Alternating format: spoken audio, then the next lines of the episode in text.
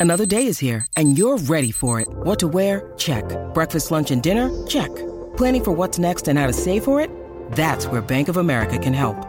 For your financial to-dos, Bank of America has experts ready to help get you closer to your goals. Get started at one of our local financial centers or 24-7 in our mobile banking app. Find a location near you at bankofamerica.com slash talk to us. What would you like the power to do? Mobile banking requires downloading the app and is only available for select devices. Message and data rates may apply. Bank of America and a member FDIC.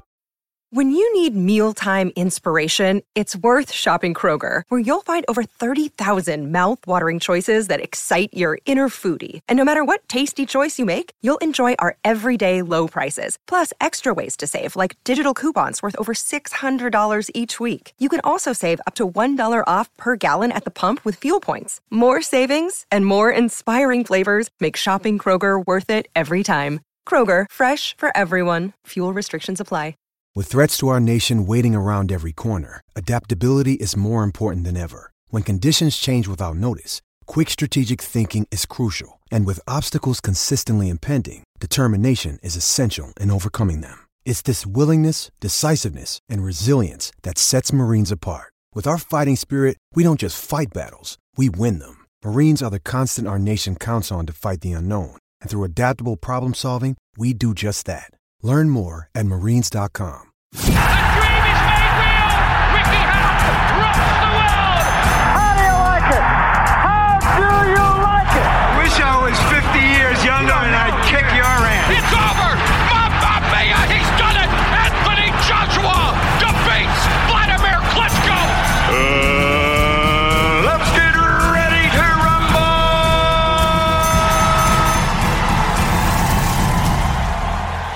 Back again once more, fight fans, to another episode of the Career Profiles podcast. With me, your host, Sean Bastow, joined as always by Johnston Brown to break down the life and boxing career of another truly inspiring fighter. Now, before we get into this particular episode, first of all, I'd like you guys to go and check us out on social media, on Twitter at career underscore profiles. And if you're on Facebook, you can check out the page. The BTR Boxing Podcast Network provides all the latest episodes to all our series featuring the darker side of boxing, legendary nights, the main BTR Boxing Podcast feed, and of course, career profiles. So, this episode today is all about the Australian legend Jeff Fenech, who is nicknamed the Marrickville Mauler, a great fighter, all action fighter, and embarrassingly enough for me, a fighter that I didn't really know a great deal about. And as you'll hear in the episode, myself and Johnston, we didn't really know about his exploits in his career. We knew of him through other fighters, but we'd never really had the opportunity to study Fenech's career, and this was a perfect opportunity. Again, brought to you by another one of the listeners, Martin Lee. Great suggestion for us. So, without further ado, then, fight fans, this is the next episode of Career Profiles. This is the career of Jeff Fenech.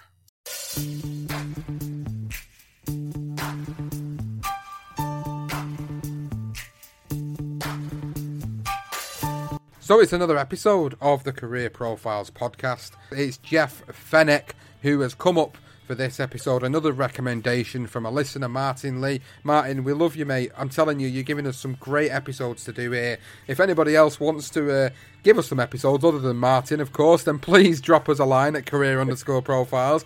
We'll happily do anybody that we've got out there. So Jeff Fenech then, or in Johnston's case, Jeff Fench. We're going to be really excited to, to get this episode up and running because this is a fighter that, to be honest with you, I didn't really know a hell of a lot about.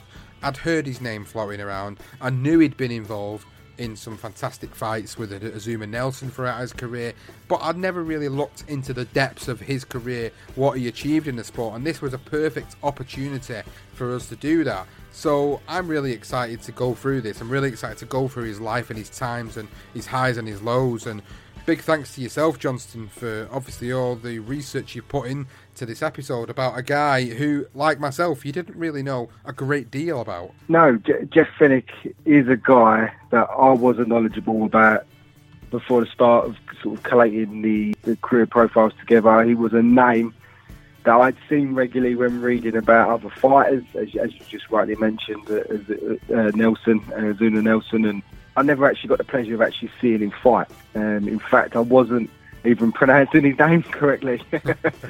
Uh, obviously, I was calling him Jeff Finch. As I say, it was a lot of reading I was doing, and his name kept cropping up, and I just didn't really read the name properly. So, thank you, Martin Lee, for putting this request in for this profile because I was able to learn about a new boxer I never knew much much about, and and the fact that he was as successful as he was is is quite remarkable. That I didn't really know too much about him and how successful he was. So, a great career profiles for us, and one a new fighter that I didn't know about that I'm now a fan of. But that's that's brilliant. So again, thank you, Martin Lee.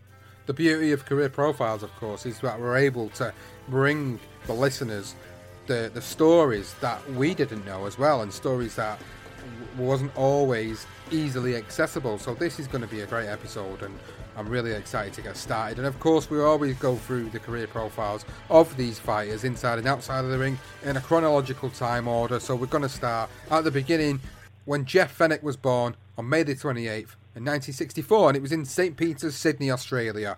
Now, his parents were post war immigrants from Malta, which is a tiny island in the Mediterranean, and they were subjected to some of the worst bombings during the Second World War. And in March and April of 1942, Fenech's parents, Paul and Mary, grew up during the horrific Blitz that saw more German bombs fall on that tiny country than London in the whole year, and they helped search for bodies each morning amongst the rubble. Now, when they arrived in Australia, Paul Fenech was already suffering from ill health. His mother, Mary, had to work three jobs as a cleaning lady to pay the medical bills, support Paul and their six children, and Jeff Fenech had three brothers and two sisters. Now, this meant, of course, that Jeff was left to fend for himself in the rough inner city of Sydney. And Fenech said, Every couple of days, I would be getting into fights with kids younger than myself or older. I just wanted to prove that I was better than the other person. I was always fighting in the park, so as soon as I started going straight, I made sure I left here interesting start for his family. And, and Fenech was also a very keen rugby player. Now, when he was a kid, he had this burning desire to always win, even as a youngster. Now, his mum did reflect on an incident when he was a very young lad that demonstrated his will. And she actually said, one day when we were at the football fair, Jeff lost the game and he was sitting down crying his eyes out. So his daddy smacked him. He said, come on, Jeff, all teams have to lose. And he said, no, the boys made me lose the game because they weren't playing their hardest. So just just to throw in there the fact that as a fighter, Jeff had this will to win. We'll discuss that. And as a young, young adolescent, he obviously had that same ideology from, from very early in, in his days. And Jeff admits to misdemeanors at the age of 12. He was involved in a nasty brawl at a train station, which got him sentenced to two months at a reform school. And Jeff and his brother Henry also did some time in a boys' home after another gang fight. And he did say, he said, yeah, I got into trouble a few times. As a juvenile, I got locked up for assault. I was in the wrong place at the wrong time and we got into a fight. Now, Fenech was at a turning point in his life when in his teens. It would either be a bleak life of crime or he could find a distraction where he could channel his aggression. And he said, To be honest, if I wanted something when I was growing up, I usually had to get it the hard way now, in a story by Pat Charles, a former policeman, he spoke of the problems Fenwick was having. He attended a complaint from a resident, and when he arrived at the property, Jeff had gotten into a dispute in the park and had a group of people locked up in their house who were terrified to come out because Jeff was ready to beat them up. So at this age already he's getting himself into trouble, going down the wrong path, as we hear in a lot of the career profiles that we do. We do hear of a lot of these fighters going down the wrong path before they're guided into the right path. And it's another instance here with Jeff Fenech and his life where he was always getting involved in fights with people, but this this was another level. It was, wasn't it? And, and clearly he was on the wrong road and he was ready to I think I think the last of crime was was obviously quick money, and and, it, and he enjoyed a scrap. So um, he's a bit of a bully boy by the sounds of it. And, and at age 17, boxing was nowhere near on the radar for Fenech. As as we mentioned, he loved his rugby league, and his childhood dreams actually saw him uh, emerging as a professional rugby player, something he always wanted to do. And Fenech did eventually find a release at the Newtown Police Boys Club in Sydney. This is where he met Johnny Lewis, the famous Johnny Lewis, Australian trainer, who bonded well with a 17 year old right from the off. And, and Lewis recalled, he said, I was really taken back by the aura about the guy. I just thought to myself there and then, this is a kid. If he can be disciplined, God knows how far he can go in sport. He had everything. He was the only man that I listened to. At that stage, he taught me how to respect people, and because of the respect he gave me, I gave him what he wanted. So that, so that was Jeff, not not Johnny Lewis, uh, actually recalling that statement there. And obviously, Lewis made a huge impact on Fenech as a young 17-year-old lad, and by the sounds of it, he was the influence he needed. Now, for Fenech, it was too small for rugby. So, following his time at the boys' club under the guidance of Johnny Lewis, he abruptly changed his sport. He was a raw with an unbelievable will to win, which made for the perfect ingredients to become a stellar amateur boxer.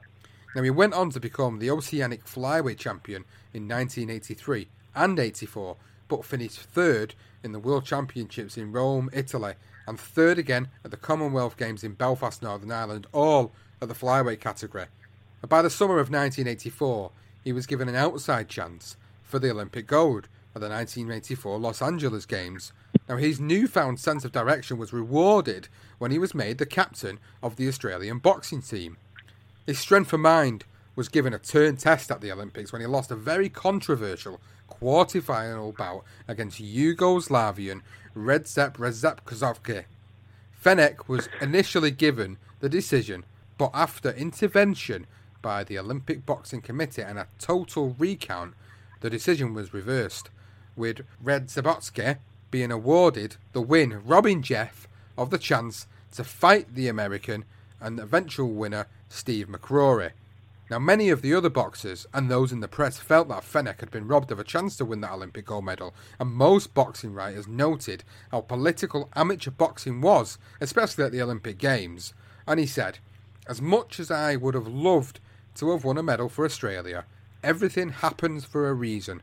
I came home and turned professional immediately. As much as I would have loved to have won a medal for Australia and been um, given the opportunity to fight for a gold medal for Australia would have been meant so much to me. But I think that, like I said, um, everything happens for a reason. And I came home, I turned professional immediately. Yeah, never forget it. Mary Villaricel against Bobby Williams. This guy had you know, 60, 50 professional fights, saying that he was going to beat me up and this and that. But like I said, um, Johnny was very confident in what I could do as a as a professional, prior to me turning professional, because I had, I had sparred all these guys and I had no problem handling them. So I don't know. Um, where they got the confidence or the cockiness to, to go out and say they were going to beat me. But um, yeah, I let Bobby hit the canvas about three times and the fight was over in the second round, I think. Yeah, so on his return, Fenech moved south to Melbourne, which is something he did mention earlier, he would move out of the area as soon as he found something that he, he could get his teeth into. Uh, now Melbourne is, is the coastal capital of Australian state of Victoria, hence where we adopted the name the Marrickville Mauler. And despite the high publicity of him being robbed in the Olympic Games, he fought his first professional bout in front of an attendance of only 300 spectators on October 12, 1984. He knocked out journeyman Bobby Williams, who was 24, 32 and 13 in the second round at the Marrickville RSL Club in Sydney. Now, in his corner was Con Sindelopoulos. He was a childhood friend with learning disabilities and uh, he he remained in his corner throughout, and it, was, it sort of showed a softer side to Jeff. And Jeff called him. He was he was just known as Jeff's little mate. Con was, and uh, he was a permanent fixture in all of Jeff's fights throughout his career. Now Fenech spoke of his first fight in the professional ranks against Bobby Williams. He said, "I will never forget it.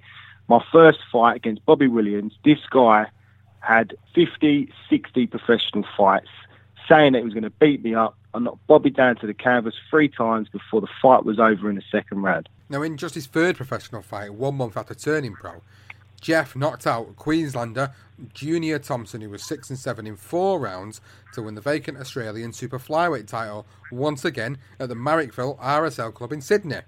Another knockout victory later, and Jeff stepped up in class and weight, fighting for the Australia New South Wales State Bantamweight title and vacant South Pacific and South Seas Bantamweight title against Wayne Mulholland, who was 20 and 7 and in February of 1985 at the Dapto Rugby League Club in Dapto. Fenech knocked down Mulholland in the fifth round, but while the referee was still counting, his handlers threw in the towel.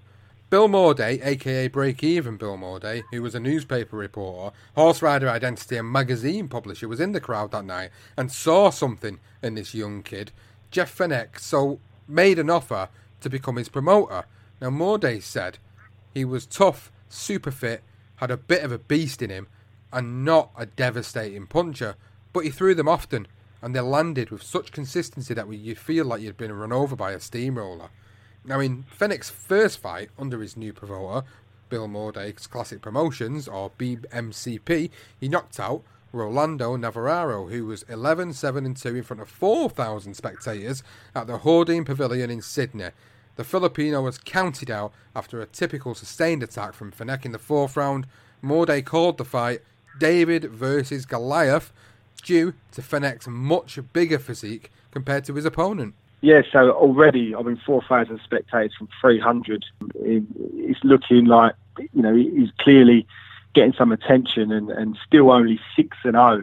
Mordey promised Fenech a title shot if he was successful against Navarro. Obviously, he was. Luckily, the new and unestablished International Boxing Federation, as we know at the IBF, were looking to market their new organisation in the South Pacific, and Mordey struck a deal to fight Japan's tricky southpaw Satoshi Shingaki, who was eight one and one. He he was actually making his second defence of the title as well, the IBF title that he had basically picked up a couple of fights before.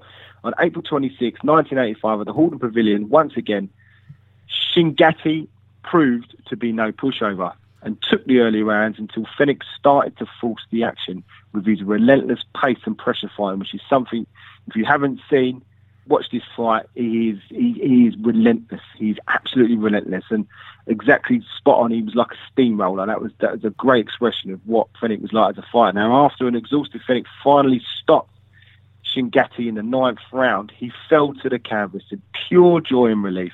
Jeff said his adrenaline and his will to win got him through the fight.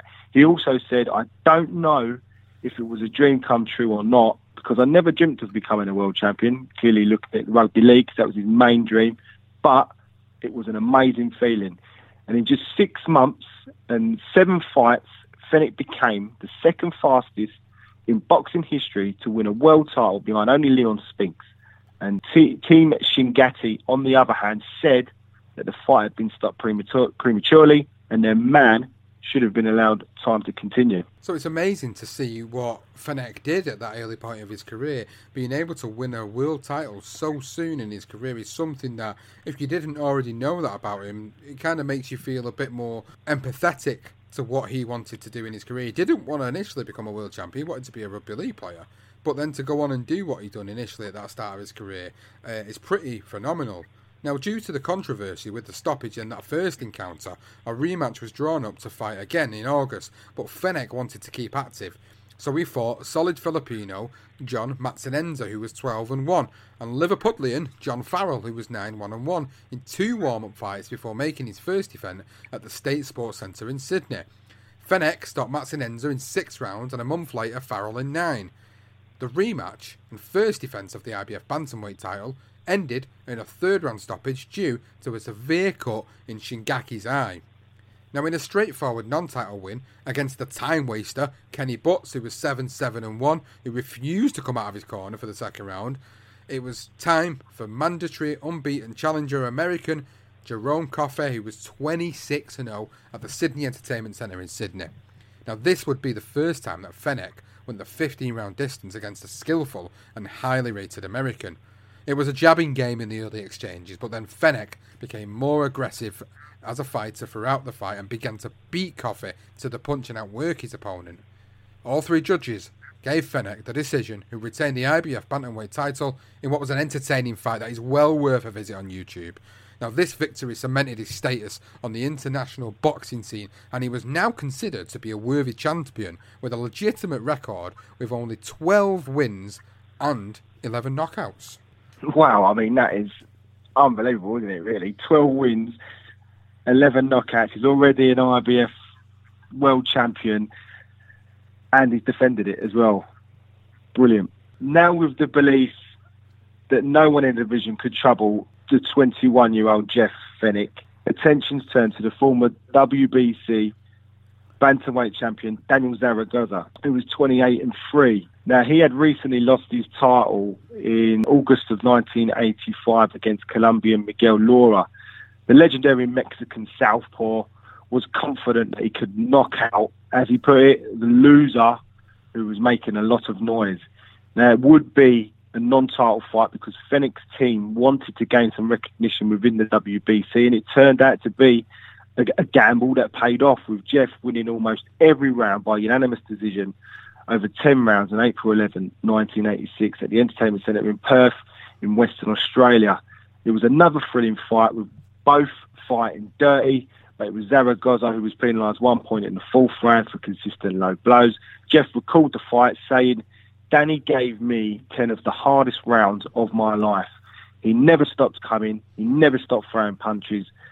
It was without doubt at that stage my toughest fight much tougher than going 15 rounds. He was a different caliber of opponent. Daniel Zaragoza was a real fighter in the terms of the word fighter. Zaragoza spoke of Jeff once he had retired from the game, and he did say, I think he is the strongest fighter I've ever met, which is some comment because Daniel Zaragoza, as, as we just mentioned, an absolute Mexican legend. And he also went on to say, I had bloody bouts with Banky Jacobs and Hatanaka but with Jeff Fenech, it was very, very tough bout because he was so strong. I think it's safe to say he is the best from Australia. So focus then turned to get an Olympic revenge against Steve McCrory, who was 11, 0, and 1, who had won the gold medal in the 1984 Olympics, defeating Fenech's nemesis Redzep Redzep Kozovsky in the final. McCrory was from the Kronk Gym in Detroit and under the guidance of Emanuel Steward. He was also the younger brother of the world welterweight champion Milton McCrory, who was also part of that stable. Now, Steward did not think McCrory was ready for Fenech, who had progressed rapidly since making the transition to the pros, and Steward said, by 1985, Steve had become unhappy that the other Olympic kids were making much more money than he was. He was undefeated and wanted to take a fight in Australia with Jeff Fenech for his bantamweight title, and I advised against it. I felt Fenech was too strong for him, that Steve just wasn't ready. But he insisted, he demanded that I make that fight, or he will find another manager. Now, weeks before the fight, Fenech broke his hand, so assuming the fight would be called off, he ended up overindulging on food. And the trouble was, it wasn't, and now the weight had become an issue. On the day of the weigh in, there was a dispute about the scales and that Jeff had not made weight, Steward tried to get Fenech back on the scales, but he was out of the building sharpish. Now, Steward said sometime after, Jeff Fenech did not make the weight, but he had done so much sacrificing, starving, and torturing his body that I have no regrets. Fenech did not have the fight all his own way, so with the effects of struggling to make weight, his punch resistance was still there, but you could see that some of McCrory's shots were hurting the Aussie at times, especially during the middle rounds. And in the end, a body shot actually put the American down, but he got up. A sustained attack then forced the referee to stop the contest in the 14th round, giving the victory to Jeff Fenech. I did not want that fight at that time. It was Stevie and I had a big argument, and he insisted on the fight. I would have rather waited another year because even though Stevie was the gold medal winner in the Olympics, Jeff Fenech had progressed so much professionally, and with his pure strength and his animal instincts, I felt honestly that it was going to be too much for Stevie. But McCrory said, hey, I want to fight, uh, either I want to get a new manager. So we took the fight. My relentless pressure just slowly wore him down. I hit him and hit him and hit him. And like I said, my hands were killing me at the time. And um, come about 10 rounds, I knew that I was right on top. He had nothing left. 11, the 12th, the 13th, and the 14th round. I hit him with a straight right hand to the body and he went down. And I was so cranky as he was going down, I was trying to punch him on the back of the head with both hands and knock him down again, you know. So I wanted him to stay there. I didn't want him to get back up. Got back up. And, oh, you bastard, stay down. And we, um, I'm in pain. I was, I was dying, you know. Anyway, um, straight away when the, when the referee can, I jump back on him, start punching him, and the referee stopped the fight.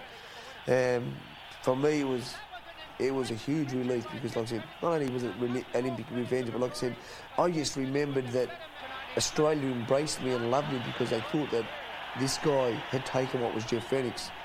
And for me to beat him in front of that crowd and, and, to beat him the way I did, it was yeah, it was it was always one of the special fights for me. Yeah, and, and a revenge. And the fact that he mentioned the, the scouts that was that was really funny because uh, the, you can there's a documentary and and he does explain it. And literally, he, he, jumps on it, and then people are sort of hovering over it, and, and Emanuel just doesn't get the chance to actually see it. So he knows he's overweight. Fenech literally does dash out of there, and he goes and starts eating a, a plate of pasta from his mum straight away. so even with uh, Emanuel pressing, pressing to get him weighed again, he was like, "Well, I'm going to be at least three pounds over already because uh, I've just eaten this pasta." That was a pretty smart move from him, and he was over. He was clearly over, and, and, and you know, silly moment for him to to just sort of uh, overindulge on food. But anyway, Jeff Fenech decided it was time to move up to the super bantamweight division in his next fight. He went the 12 round distance with adopted British ex- expat who was Tony Mad Dog Miller. He was 19 2 and 1, which gave Jeff the Australian featherweight title and the perfect preparation for his next challenge against the undefeated 122 pound WBC champion who was Samart Piak- Payakaroon, and he was 14 and 0 and he was undefeated. Now, legendary referee Arthur Mercante flew into Sydney to oversee the proceedings at the Entertainment Centre on May 8, 1987. Now, Fenech struggled with Payakaroon's footwork and southpaw stance early in the fight and was actually floored for the first time in his career in the first round. Only Jeff's pride was hurt as he eventually wore down his opponent before knocking him down in the fourth, leaving him unconscious for, for, for several minutes. Um, and Fenech was now a two-weight world champion at the age of only 22 and a record of 15 wins, no losses and 13 knockouts.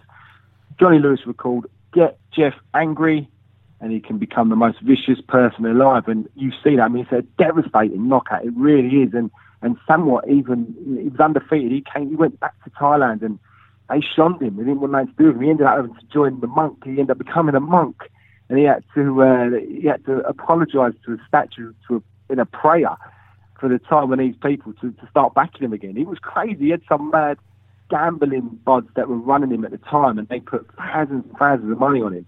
I think about hundred thousand, and even. Uh, Maldy gave uh, one of the guys at ringside, he gave him a package. It was like 150,000 in it. He didn't realise what was in it, and he actually had it under his desk and on the floor. So I said to him, look, you've got 150,000 in that package. And he was like, what? He ended up spending the night sitting on it. Bless the poor fella. So, um, yeah, crazy, crazy fight. But this dude was dangerous. For all I know, he had a big punch and uh, a great win for Jeff, that. But on a somber note, two months after defeating Payakaroon on July the 4th, 1987, Fenech's brother, Paul Jr., was sentenced to life imprisonment for murdering a Sydney teenager in 1986. Mr. Fenech told the court they had fought after watching a pornographic video and he had made sexual advances towards the teenager. He'd been drinking heavily that night, but although suspecting he had murdered Mr. Robinson, he had no recollection of doing it. And Jeff had to actually give evidence in that particular trial, and that must have been absolutely devastating to not only know that his brother essentially committed murder, but then had to stand up in front of court to be able to do that, essentially giving evidence against his brother in, in some respects. I mean, I don't know the context of what evidence he gave, but it must have been absolutely devastating for him to do that. Now, despite the distraction of his brother being convicted of murder, Jeff made his first defence of the WBC title one week later and beat Greg Richardson, who was 22 and 2, into submission in the fifth round at the Entertainment Centre in Sydney. And his next fight came against a true Mexican great in Carlos Zarate, who was 66 and 2 with 63 knockouts at the Hordern Pavilion in Sydney. Now, after losing to Lupe Pintor in 1979, Zarate had retired but returned in 1986 and went on a 12 fight winning streak, which set him up for a shot at Fenech's WBC title. Now, Canas, who, who was actually a former shell of himself at the age of 36, was nowhere near what he once was throughout the 1970s. So much so that the bout ended up being halted after the fourth round because of a cut Fenech had actually sustained from a clash of heads. Now, the fight was actually awarded to Jeff by a technical knockout, and that same year, Fenech was actually inducted into the Sport Australia Hall of Fame. Wow, already a two-weight world champion, beating absolute legends in Zaragoza and Zarate. I mean, brilliant, brilliant start for him, and he's really doing fantastic things.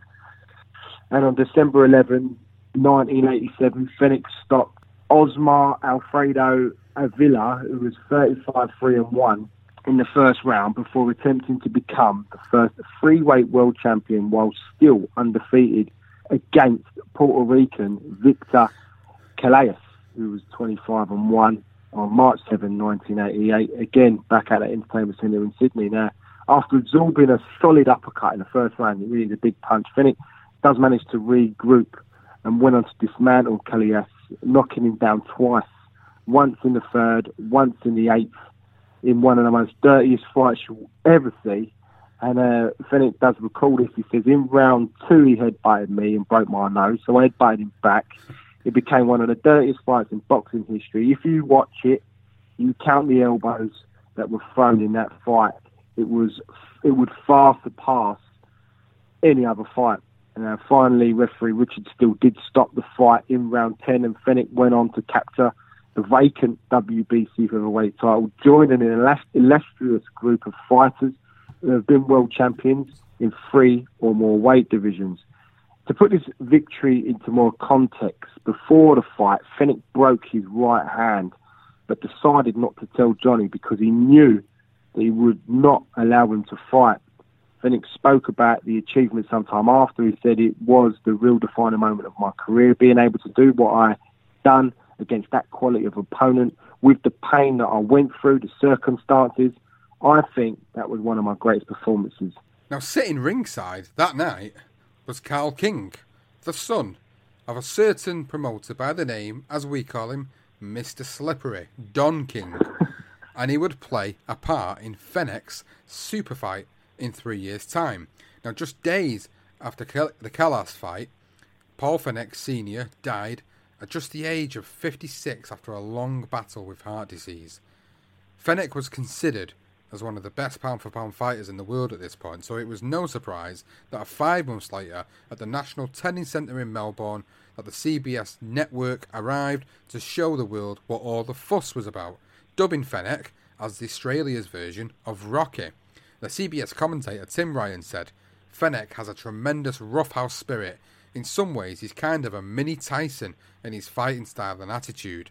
Trinidadian Tyrone Downes, who was 28 and 5, was the opponent, who was a slick and skillful boxer that started the fight well when Fenech was caught in the first round. But as always, Fenech steamed back to knockdowns to the canvas twice in the fourth before finishing him off in the fifth. And Fenech said after the fight, my ultimate dream was to be the first to win four world titles, but Thomas Hearns has done that, so I'll just have to win a few more featherweight fights and then go up to make it number four. Now, back at the National Tennis Centre in Melbourne on November the 30th, 1988, Fenech made the second defence of his WBC featherweight title by stopping the highly rated and very confident Georgia Gogo Navarro, who was 17 and 2, in the fifth after putting down the American twice in the fourth round. Now, by this point, Jeff Fenech had become the darling of Australia, and Bill Mordey spoke of Jeff at this time, and he said, That aggressiveness, that power, is what the fans in Australia love. Jeff is solely responsible for the rebirth of interest in the game here. At a time when Australia was getting beat in football, cricket, and swimming in the mid 80s, and we were looking for a sports hero, he came along with all his magnetism he loves fighting for his people. Of course, the remaining criticism of him is that he's only fight only in his backyard. That was probably the one criticism you you could say about Jeff Fenech at this point is the fact that he, he, he hasn't fought anywhere else. They've all had to go to him, saying that he's a three-weight world champion now, which is remarkable, really. That, what a great feat for him, and And obviously, that big money fight, though, inevitably was Azumah, Azumah Nelson, who we spoke about at the top of the show. But he had actually moved up and become a super featherweight uh, champion earlier in 1988. So Jeff had to bide his time and uh, took on Marcos Villasana, who was 49 6 and 3, who had gone the 12 round distance with Nelson, losing twice by controversial decisions, the last of which was at the 126 pound weight limit. Veteran referee Joe Cortez officiating over the fight, which once again took place at the National Tennis Centre in Melbourne on April 8, 1989. Now, in the true statement of Jeff's conditioning, grit and determination, he won a grueling battle where he broke both his hands in this fight en route to a unanimous decision. And Fenech recalled, he said, one went about four or five rounds in, and then the other one went. I thought the only way I was going to survive in there and not get cleaned out was to get on my toes and box, to give them a bit of a break. And what I mean, that's crazy. Fenech's hands were in a bad way, and part of the reason was that he was actually born with protruding knuckles on both of his hands, which always made it difficult for him to actually make a true fist. This had become an ongoing issue throughout his boxing career, which always kept his hands in a vulnerable state. But it does make a I mean, it makes a statement. It, a relentless pressure fighting style that he had as well, where it literally you, you expect fighters to sometimes have a little break. He didn't. He would attack you when a fight has that break, and that was what to have these hands and have broken hands and continue to throw punches as, as often as he did was brilliant. And, and Johnny Lewis spoke of the Villasana fight. He said that night that just beat Villasana, I think he would have beaten any featherweight ever. He was at his brilliant best. I could have, you know, stopped at any time, made an excuse because he hit me some big punches, but um, I think it was um, it was a, a real defining moment of my career, being able to do what I'd done against that quality of an opponent, with you know with the uh, you know uh, the, the pain that I went through and with it, with the circumstance, I think it was one of my greatest performances. Now, following the victory, Fenech shockingly announced his retirement from boxing at the age of only 24 in an emotional press conference, Fenech said, I want to announce today that this was my last fight. I am now officially retired. I just want to thank you all, but I've had enough. The assumption was that his hands would have been the reason for the decision, but in actual fact, it was behind the scenes battle of wills that put Fenech under pressure, so he opted to stop it by calling it a day. The dispute was between his promoter Bill Mordey and his new management group IMG. Now Fenech spoke of this years later, saying, I opted to leave because of the pressure that I felt Bill Mordey and IMG put on me at the time, more so Bill Mordey. Fenech turned his attentions and dreams to rugby league, where he's got his chance to lace a pair of footy boots in 1989 for a brief stint for the Parramatta Eels. The money wasn't great, and he did get more attention during the scrums than he probably wanted with the hunch punch thrown in on the blind side, of course, with him being a boxer. And he actually said, I'll never forget going on against Cronulla, and I could feel those punches coming in the scrum straight from the second rower. Uh, on June the 24th, 1989, Jeff travelled to Atlantic City to watch his fellow native Jeff Harding fight light heavyweight champion Dennis Andries for the WBC title. It was that night out at the fights with friend Mike Tyson and Donald Trump, plus witnessing Harding become the first Australian light heavyweight to win a world title that convinced him to return to the ring. In a conversation with Mike Tyson at the Harding fight, he said, Rest your hands and come back. You have too much talent to retire. Now, this is Mike Tyson telling him that. Johnny Lewis wanted Jeff to stay away from the ring, but knew it wouldn't be long until he buckled under the pressure to return to the ring by, and he said, I had hoped that retirement would be a happy ending to his story, but I knew the pain would eventually go, and he'd won a 4 world title. A lot of guys are called born fighters, but Jeff really is a born fighter.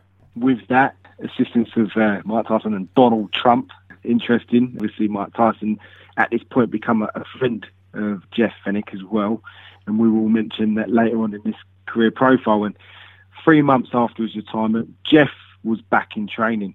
But due to the pounds he had put on during his spell in the rugby league, he returned at super featherweight. And he went straight into Eliminator for Azumah Nelson's WBC title. Now, Fenech weighed in at 132 pounds against one of the best Mexican fighters to never win a world title in Mario Martinez. It was 47, 5 and 2. Now, this fight was on November 24, 1989 at the International Tennis Centre in Melbourne, and Fenech was knocked down with a solid left hook, which uh, and broke his right hand on the way to a unanimous decision with scores of 116, 112, 116, 117, 113, and 120, 109. Now, Bill Mordey said that he was lucky Martinez was intimidated. Jeff got through this on reputation. And just before Christmas, Fenech actually underwent surgery on his right hand, the fifth operation of his career as well. While in recovery after his fight and surgery over the Christmas and New Year period, Jeff became a father for the first time with his fiancee Tanya Foster, who gave birth to their son Bo. Now, he was named after Bo Brady, who was one of the main characters from his favourite TV show, Days of Our Lives. Jeff would even reschedule training around the show, and he actually said Joe Lewis wanted me to train at one o'clock every day, but I make him wait until two thirty. The soapy comes on at one thirty, and I don't want to miss it. I never like to tape it when I can cancel an appointment and be home for it.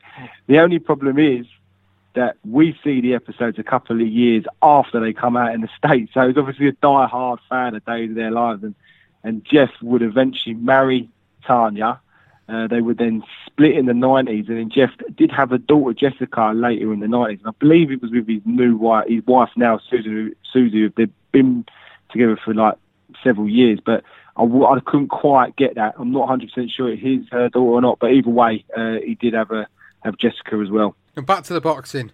And with Azumah Nelson moving up to the lightweight division to take on Pernell Whitaker, Fenech had the opportunity to fight for the vacant WBC super featherweight title live on ABC TV against Puerto Rico's Juan Laporte in May 1990, before getting rescheduled to July, only for glandular fever to strike, resulting in the fight being cancelled. Watching the soaps and reading the daytime TV magazines helped Fenech pass the time during his layoff but the inactive months also left him with plenty of time to contemplate his uncertain future, and Fenech said at the time, I don't know if I can describe the frustration of knowing the hands might get injured again. It drives you mad. I just have to keep hopeful, but eventually, this is going to shorten my career. Nelson replaced Fenech, returning back to the 130 pound division after his failed attempt at the lightweight division to face Juan Laporte in October of 1919 in Sydney, Australia. Now, Nelson won by a comfortable decision. Now, while injuries kept Fenech out of the ring for longer, 14 months to be exact, until he made a return against the Canadian John Kalbhenn, who was 22 11 and 2, and he stopped him in four rounds in Adelaide in January 1991.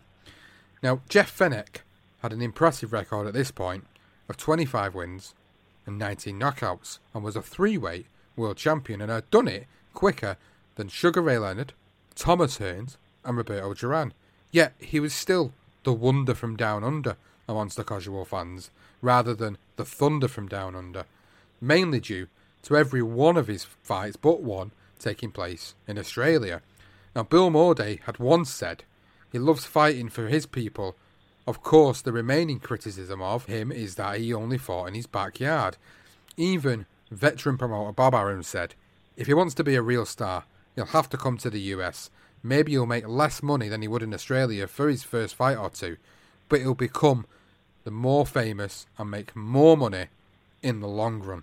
Yeah, so, so for whatever reason, it, it took a while for Jeff to make his American debut, and when he did, he finally was matched against the Ghanaian boxing legend in Azumah Nelson. He was 33 and 2 on June 28, 1991 at the Mirage Hotel and Casino in Las Vegas. It was the outside building, or was outside, next to the building, with a distinguished, distinguished referee Joe Cortez calling the action with the fight on the undercard of Mike Tyson against Razor Ruddock, their rematch, uh, obviously at Caesar's Palace uh, that would have been on after. Now, before the fight, Fenech was in chronic pain with his hands and remembered the weeks leading into the fight with Nelson. He said, a friend of mine, a doctor, injected my hands with arsenine just before the fight to numb the pain. As I was holding one hand with the other, he stuck the needle all the way through my left hand, through the knuckle, and into my right hand. True story. Man. Wow, that's mad. Nelson started the fight fast. He, he started a lot faster, and he, but he also seemed to be a bit worn down and ineffective by Fenech's swarming attacks and his relentless persistence. Now, it looked close to being stopped in the final round, but Nelson made it through to the final bell. Joe Roth scored in favour of Fenech, which was 115-111. Miguel Dante scored the fight to Nelson, 112-116, and Dave Moretti called it a draw, 114-114. Now, after 12 ferocious rounds, the bout was controversially declared a draw, with many of the boxing press who were present, as well as Tyson, claiming that Fenech had been robbed of a clear win. He actually said, what more do they want me to do? Only in America, he said. Now, only America is obviously a phrase often applied to the career of uh, Dodgy Don King. Yes, Mr. Slippery himself, with many convinced that King was the cause of another favourable decision for Nelson. He was the promoter of Nelson at the time, and Fenech did reminisce some time after and he actually was a little more, wasn't as angry, I should say. And then he said, I had never been hurt in the ring in my life, but after that draw with Azumah Nelson in Las Vegas, I suddenly started to feel the punches. Uh, Nelson would actually later claim that he fought the bout days after catching malaria, which was the reason why he felt worn down during the fight. I was very embarrassed when I saw that decision because there was not the slightest doubt in my mind that Jeff had won. You were embarrassed? I was embarrassed because whenever you see something going wrong, whenever you see someone like Jeff putting his heart, his enthusiasm, his thinking of victory, and doing everything to win, and then see that the judges didn't see him win, and, and they issued a draw, I, I believe. Uh, it was so sad for me because there is nothing worse than injustice. Still went out there and um, I totally dominated Azumah Nelson um, for at least nine out of 12 rounds. I mean, the more I watch the fight, the more easily I win it. I'm not sure what Azumah Nelson says, but um, the one thing that when you're in a fight with somebody, you always know at the end of the day who wins. You know who gets punched in the face more, who gets hit more, and um, had it been 15 rounds like the old days, I would have knocked Azumah Nelson out without any doubt. I, I think that that night uh, they they not only robbed him of the the world championship, I think they robbed him of his heart and soul. I think that that was all left in that ring in Vegas. I don't think we ever saw the the real Jeff Fenech again after that encounter. Wow, so it's a very interesting case of judges' scorecards playing a factor on it. And of course, Don King was involved in this. And whilst he put on some amazing fight cards over the many years he's been involved in the sport, he was also a dodgy bastard. And let's be honest, we know he was a dodgy bastard. Now, a disappointed Fenech returned to Australia. And after comfortably beating Argentinian Miguel Angel Francia 32 9 and 6 on points, Nelson travelled to Melbourne to offer Fenech a rematch and another chance to become a four weight world champion. Now, Jeff Fenech was back in Melbourne for the return showdown with Azumah Nelson, who was 33 2 and 1 for his biggest payday in front of the biggest crowd in Australian boxing history at the Princes Park football ground on March the 1st, 1992, with the referee Arthur Mercante contesting the bout in front of 38,000 fans. The fight was named the Ring Magazine Upset of the Year for 1992. Now, in a completely contrasting encounter from the first fight, Nelson actually dropped Fenech in the first, the second, and the eighth rounds before Arthur Mercante waved it off. Now, Fenech always looked fragile throughout, although still busy. His punch resistance was weaker than normal, maybe one class too many in weight.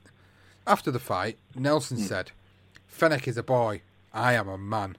Fenech didn't counter that comment. He was very aware of his decline, saying, You can fix your knee, you can fix your hand, but you can't fix your chin. Yeah, I think uh, I think it was probably one weight class too many. Um, saying that, he got the draw that seemed to be. Uh, I mean, I did watch the fight. I, I watched a massive chunk of it. I haven't, I still haven't sat down and managed to watch the whole thing through. But from what I see in that first fight, he deserved to probably get it. Um, I probably do really need to sit down and watch it. But by the sounds of it, I mean, it wasn't. Uh, there, uh, there's no way. I, I don't think it was a draw. Um, I mean, I have to look back on it again, but I think he was robbed of to be a four-weight world champion. And on his debut in America as well, he must have been gutted. Now, um, obviously, you know, the disappointment, I think it killed him, and his hands are affecting, and Nelson knocks him out. I think, uh, I think that's just what happened. Now, now, although we don't have the specific date, but the relationship between Bill Mordey and Jeff Fenech did eventually split on a sour note. The sort of thing we are all too familiar with when we are doing our research for our career profiles. Now, rumour is they split because Fenech alleged that Mordey had taken the lion's share of profits from his fights, but forgetting, as many people have mentioned when you do a bit of research on Mordey, he also had taken the lion's share of losses himself. I'm, I'm guessing he's a decent guy. I can't honestly, but I don't think he was a bad guy. I think he, I think that it may got a little bit carried away with himself and they split. That's just my personal opinion there. People speak of the good Jeff, the bad Jeff, the Jekyll and Hyde, the complex and misunderstood character his friends would say. While others within boxing know about bad Jeff in the late 80s, especially. Now, in Fenech, the official biography, which was co-written in 1988 by Peter Muscat and a sports writer, Grant Lee Kiaz, and he wrote this on uh, Jeff Fenech, and they said, in truth, Fenech was a violent street hoodlum who gravitated towards petty theft and serious assault because he lacked potential contr- parental control or any feelings of remorse towards his victims. Fenech was never a hungry fighter. He just pretended to be. He spent hours in front of a video cassette recorder watching the exploits of Rocky Balboa. He would jog through the back streets of Marrickville, face hooded the way Balboa did. He was an undisciplined and bored young thug, bashed his way to boys' home, then to fame and fortune for his 21st birthday. A cheat, a liar, a thief, and later a national hero. Some strong words there, wow. but um, I thought we had to put that in. Um, it is an official biography. Some people, as you said, he's a bit of a Jekyll and Hyde kind of guy. I think some people within the boxing industry didn't quite like, at this point anyway, in the late 80s, what, what Fenech was all about. They certainly didn't like him based on that quotation anyway. They're absolutely putting him under the bus there with that ridiculous, isn't it? That he must have been absolutely pissed, he must have been pissed off when he read that back. Certainly when he's seen that, they're basically saying he was just a thug, thug who managed to worm his way into world title contention and go on to win world titles. But uh, you can't argue with, with what he's achieved. Now after that and the loss to Azumah Nelson, Jeff Fenech retired once again and came back to fight occasionally. In his return in 1993, he was knocked out in seven rounds by American and former IBF featherweight champion Calvin Grove, who was 43 and 5, at the Rod Laver Arena in Melbourne. Fenech made a return to America in 1995 when he beat Tialano Tovar, who was 10 10 and 1 by knockout in 8 at the Convention Center in Atlantic City, New Jersey. Now, Fenech was well overmatched against American Tovar, but it brought his professional career to a record of 26 wins, 2 losses, and a draw. Now, in 1996, Fenech got married to Susie Diliberto, who was pregnant when she left another man for Jeff. They also named their daughter Kayla after another character from Fenech's favourite TV show, Days of Our Lives. Jeff also fought twice at lightweight, knocking out Mike Juarez 19-5 and 1 in two rounds before making a third attempt at becoming a four-weight world champion against South African and IBF lightweight champion Philip Holliday, who was 27 0 at the Glass House in Melbourne. Fenech fell to his third professional defeat when he was knocked out in two rounds, and then Fenech decided to retire from boxing after the shattering defeat. And he said, It was an easy decision to retire, but when I did, there was a void. The more I thought, the more I felt like I should have been a four time world champion instead of a three timer. I kept thinking that if I just went back into the gym and did things properly, it could happen again. But I could never find that old Jeff Fenech. Yeah, it was a shame that it didn't. That, that Nelson fight, I think, uh, I think he had just gone too far. I mean, he was young though as well. It was just the hand situation, I, I believe. But what a magnificent achievement! A three-weight world champion, and probably robbed. Well, he was robbed of his fourth He'd been a four-weight world champion. I mean, that's that's incredible. It really is. And in 2002, then it was inducted into the National Boxing Hall of Fame in New York and become a boxing trainer, training fighters such as Nidal Hussain, Hussein Hussein, Sakio Bika, and former IBF flyweight champion Vic Darchinyan. But in 2003, Fenech was involved in a bar fight with a gang member and was then attacked and stabbed by four men in Sydney, receiving facial cuts that required plastic surgery on January 5th, 2004. Now, in June of that same year, the Fenech family home was attacked by shooters. Seven bullets were recovered, but no one was injured. Australian police believe the two attacks against Fenech were connected to the bar fight he had had with that gang member, and the Australian newspaper quoted someone related to the Lebanese gang stating that they will kill him. But Fenech did not believe that the violent events were related. Now, during this escalating violence outside the ring, Fenech became the trainer of a certain Mike Tyson in an effort to relaunch his career in March 2005. And he spoke of a few fa- stories about Mike, and, and I'll let you uh, tell him, Sean. So the couple of stories that we found from Jeff Fenech in his own words about Mike Tyson are, and he says, so the first time I went to the house and he had the tiger, Mike got hold of me, threw me in the cage, and kind of locked me in. Now he was just messing around. I'm not too scared of many things, but I certainly had to change the undies when I got out of that cage. Fenech explained the reason for their split, and it wasn't anything to do with the dispute. One day, I was waiting for him at the gym and he doesn't turn up. So I went back to the house and all of a sudden, it's five or six o'clock in the afternoon and he walks in. I look at him and he has a massive tattoo on his face. I looked at him and said, Mike, you can't fight. My understanding of tattoos is that if they're fr- new or fresh, or they get messed up or punched, you could get an infection. So I didn't think you could fight. Now, believing the fight was off, Fenech flew back home to Australia. I was very, very upset. I was actually in tears when I left. I'd been there for eight weeks doing everything, and a couple of days prior to the fight, I go home. Freddie Roach actually replaced Fenech in Tyson's corner. I trained him, but Freddie Roach got the credit for it, as in the knockout win, because I went home days before the fight because Mike had ended up getting that tattoo on his face.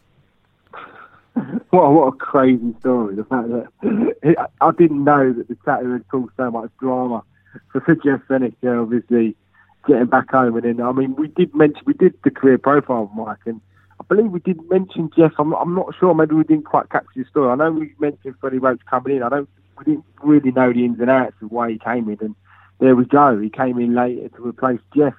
Uh, because of the crazy tail on the face. I mean, that's just crazy. The whole thing, what, what a nightmare for him. And in the same year, Fenech actually actually pleaded guilty as well in his role in 2005 to theft of three gold watches worth a total of $327, which is nothing, from a Gold, Gold Coast, Queensland boutique store. And despite repeated denials made in the press and on his website, there was clear evidence of his involvement from the in-store security cameras revealing that Fenech actively participated in the incident. So uh, again, came back to those silly, stupid moments. And Things got worse on August 9, 2007, when he was actually convicted of drink driving and banned for six months and fined $500. And Fenech spoke at his troubled years, and he did say that uh, if I could change all that, I'd change it. My biggest regret is that my family went through so much heartache. You know, I don't mind getting hit, don't mind getting stabbed, getting shot at. That's just life for me. But when you've got a wife and children and parents who have to go through it with you, that's different thing altogether. A bit, a bit of a crazy time again, sort of from that young age, at that craziness comes out of the ring and then he starts doing business, which I don't, I don't quite understand. Now, 16 years after the rematch with Azumah Nelson, Fenech at the age of 43 fought an Azumah Nelson who was 49 with a record of 38 5 and 2. Now, it was a rubber match at the super welterweight division on June the 24th, 2008 at the Hisense Arena in Melbourne. Now, a reality series slash documentary on Fenech's life aired on Channel 9 and Fox Sports in the weeks leading up to the fight that was later built up as the grudge match of the century. Now, Fenech in the fight outworked the much slower but much stronger Nelson over the course of 10 rounds, temporarily stunning him in the fifth round. Fenech was hurt in round 9 but stayed out of danger for the remaining rounds, boxing his way to a majority decision victory. Two judges scored it in favour of Fenech 96 94, with a third calling it a draw. Fenech retired once again from boxing with a record of 28 wins, 3 losses, and 1 draw, with 21 coming by way of knockout. It's an absolutely crazy thing to see two old guys coming out of retirement to settle a score that they felt like wasn't settled because obviously that was a rubber match. There was a draw in the first, Azumah Nelson beat him in the second fight. 16 years after that rematch, they decided to get it on once more time. Absolutely crazy. And just to think that a lot of fighters now are, are trying to do it in this day and age with the talk of guys like Tyson again coming back and Holyfield again coming back. These guys sometimes just can't let it go. There's always like this fire that's burning inside him to, to get that unfinished business finished. Yeah, it really is a strange one. And, and Jeff Fenech did actually say, you, you talk about Mike Tyson, he said um, if Mike Tyson does return, he reckons he knocks Wilder out. So Fenech is obviously on the on the bandwagon of Tyson making a return. And crazy. I don't get it. It seems very strange to us, uh, you know. But I suppose it is. It's just something they. Like a, a nagging feeling in them, and they, you know, if they both want to do it, they, they did it, and and it, you know, it got a little reality series documentary out of it as well. So they earned a bit of money, I suppose, and the, third one was settled. But in June 2008, Fenech won the Shane Warne a, Poker World Series of Poker Celebrity Bounty event at the Crown Casino, and uh, Fenech now appears at poker events around the world, including the Aussie Millions and the World Series of Poker. But there was one story happened only last year, October 4, 2019, and Fenech was actually rushed into intensive care in Bangkok, Thailand, after he began coughing up blood at a training camp.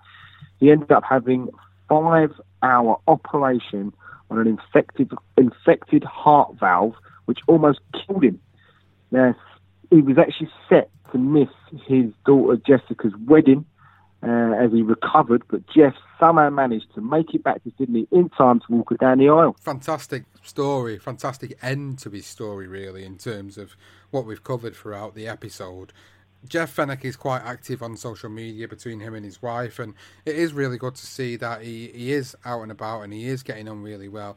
But in terms of his career, in, in putting it into context, then, the world titles that he won in three different weights and how quickly he did that first world title again was something to behold.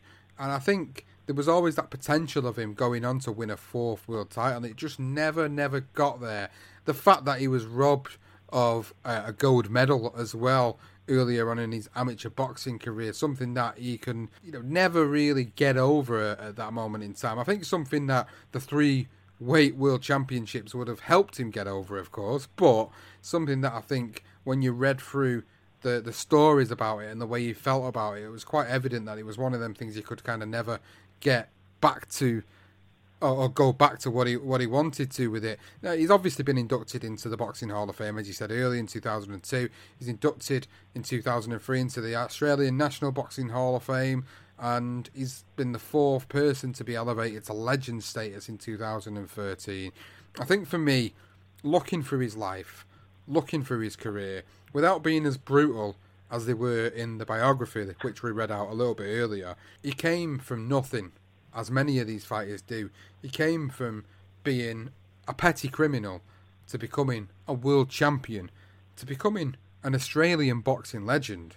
I've really enjoyed sitting down to record this episode about the career of Jeff Fenech, and I really hope that if he gets the opportunity to hear it or any of his family hear it, I hope we've kind of done him a little bit of justice with this particular episode. Of course, there'll be stories that we won't have known about. There'll be stories that we've not able to be able to source for the episode. But I'm really chuffed to be able to have sat down and get a bit of a snapshot of his career and, and what he really achieved in his career because I quite simply is he is an Australian boxing legend. He absolutely is, and, and I, again, I mean, I wasn't too familiar with him. And uh, what I will say is that you know I'm, I, it's impressive. I mean, what a magnificent career to be that freeweight world champion is. Is, is a fantastic achievement. To do it as quick as he did. You know, obviously some people have their feelings with him in that eight, 1988 uh, biography. Um, obviously that was done in 98. A long time has passed since then. You know, you can see that there were moments in Jeff's life where uh, obviously he made some silly decisions, and I think some people just didn't allow him to forget that. Uh, some people are, like that, unfortunately. But from what I've witnessed and from from watching back on his tapes or online and all of his fights, is, is one thing that will always stick with me is just that unbelievable ferocity, that relentless pressure that he puts on fighters. It is something to behold. It really is, and you can understand why he is considered to be one of the greats. I suppose one thing that is always going to niggle at or people pick at is the fact that he didn't fight in America as often as he should have. He should have fought there a little bit earlier, maybe. But a brilliant fighter. He really is. Um, and I'm really pleased that we had the opportunity to be able to look into his career and some of the stories in there. Obviously, our opinions, but I, I think we captured the whole thing really well. And I think that he's definitely a guy that, if you didn't know about, please go and have a check on all of his fights on YouTube. Seriously, almost every single one of his fights are on there. Literally, debuts on there and everything. So I'd advise if anyone wants to have a, a Jeff Fenech evening, literally, you know, go and pick out some of these fights, these world title fights, because there's some great, all action packed fights and a joy to watch. And, and a true, absolute, as you say, probably the best fighter to come out of Australia. Well, Kostya Tszyu would have something to say about that, of course. But for me, yeah. Jeff Fenech, about what he's achieved in his career, amazing. I've really enjoyed it, and I hope that everybody listening, you've enjoyed it too. And of course, if you've got any feedback to give us on the episode, you can do it by checking us out on Twitter at career underscore profiles or the Facebook page, which is the BTR Boxing Podcast Network. All the latest episodes of the series go on to that Facebook page you can check us out on there.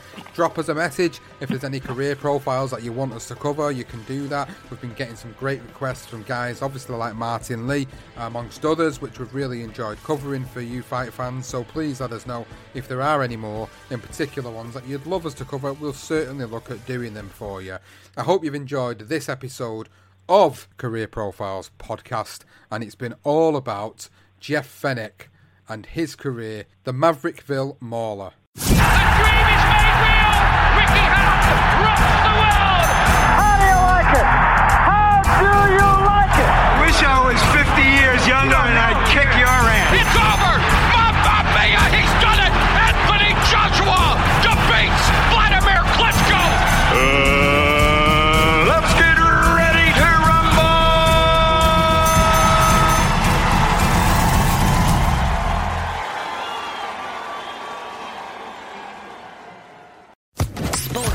Podcast Network. With Lucky Land slots, you can get lucky just about anywhere. Dearly beloved, we are gathered here today to. Has anyone seen the bride and groom?